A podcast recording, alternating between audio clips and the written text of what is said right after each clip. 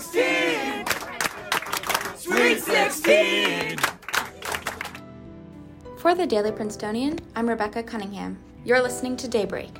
Today, we cover the spring break success of the women's and men's basketball teams at March Madness, a Princeton student arrested in connection to the January 6th Capitol riots, and riots in Paris over the French pension age. It's Monday, March 20th.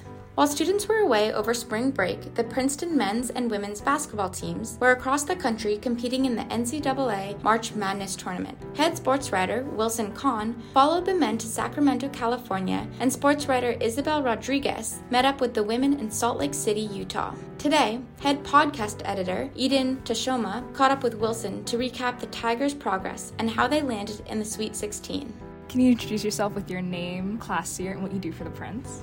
Hey, I'm Wilson Conn. I'm a sophomore and I'm one of the head sports editors. Awesome. So you were in Sacramento for the Prince reporting on March Madness. What were your expectations as a reporter following the team going in? They weren't very high. I honestly thought last year's team that went 13 and 1, I believe, in Ivy League play and ended up losing in the Ivy Madness final to Yale and missing the NCAA tournament was probably a better team than this year's team. This year they went 10 and 4 in conference. They kind of had a shaky end of the year. Um, they looked good in the Ivy Madness final against Yale, but who knew if that would continue? And of course, Arizona was a very tough opponent. I didn't think Arizona would be unbeatable, but I have to say I was pretty surprised by the result. Not as much in the second round beating Missouri, but yeah.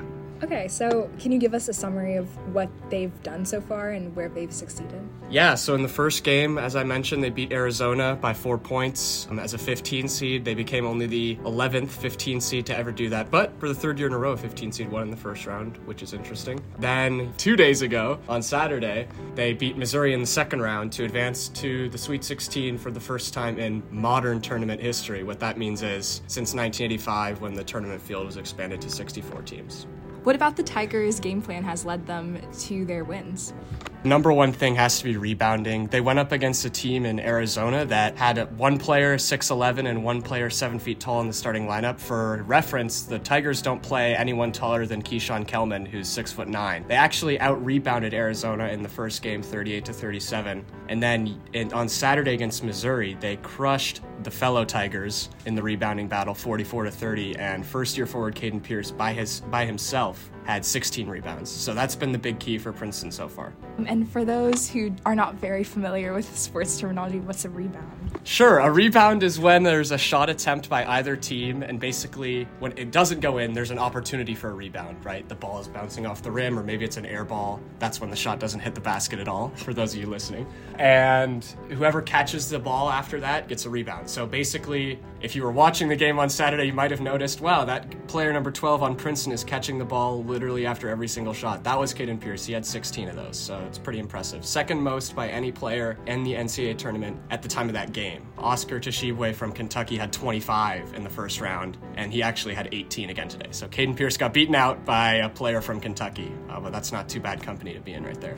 Looking forward, when can we expect to see the Tigers on the court again? So on Friday, they'll be in Louisville for the Sweet 16, playing either Creighton or Baylor. By the time you're listening to this, you'll know who the opponent will be. Um, Baylor's a three seed, Creighton's a six seed. So, as I mentioned earlier, Princeton already beat a number two seed earlier in this tournament. So, again, for those of you who aren't familiar, the lowest, the lower the seed, the better the team, or the higher, you know, ranked they are in the eyes of the tournament selection committee. So either way, it'll be a challenging matchup. But Tigers, I'm very, very confident. They've already won two games against power conference teams in the tournament. So who's to say they can't do it again? Awesome. And will you be in Louisville on Friday? As long as everything goes according to plan, I very much hope to be there. Looking forward to it. Thank you. Thanks, Eden.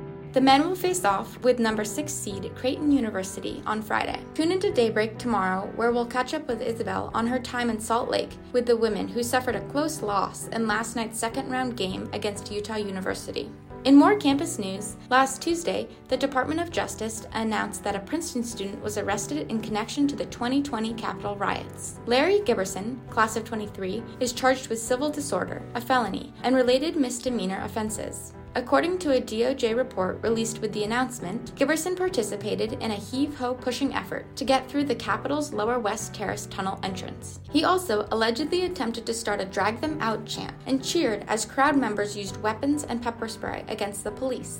Giberson is a politics major from Manahawkin, New Jersey. You can read more about the arrest at dailyprincetonian.com and at the link in the description. In national news, according to an NBC News exclusive report, several law enforcement agencies are preparing for a potential indictment of former President Donald Trump as early as this week. Law enforcement agencies at all levels of government are involved with conducting security assessments around the Manhattan Criminal Court. The charge will likely involve a hush money payment made during the closing days of the 2016 campaign to Stormy Daniels, an adult film star who Trump allegedly had an affair with in 2006. In international news, Parisians have taken to the streets since the end of last week to protest a rise in the state pension age from 62 to 64. Protests have mainly been driven by the fact that President Emmanuel Macron's administration is planning to push the plan through without a parliamentary vote. In Paris, Saturday night marked the third night of protests, where citizens clashed with riot police and called for Macron's resignation. The government has explained their decision to push the bill through without the involvement of Parliament as a means to ensure the pension system does not fail. Expect some spring weather with sunny skies and a high of 53 and a low of 28 at night.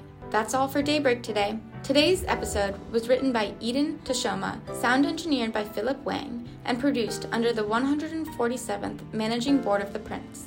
For the Daily Princetonian, I'm Rebecca Cunningham. Have a wonderful day.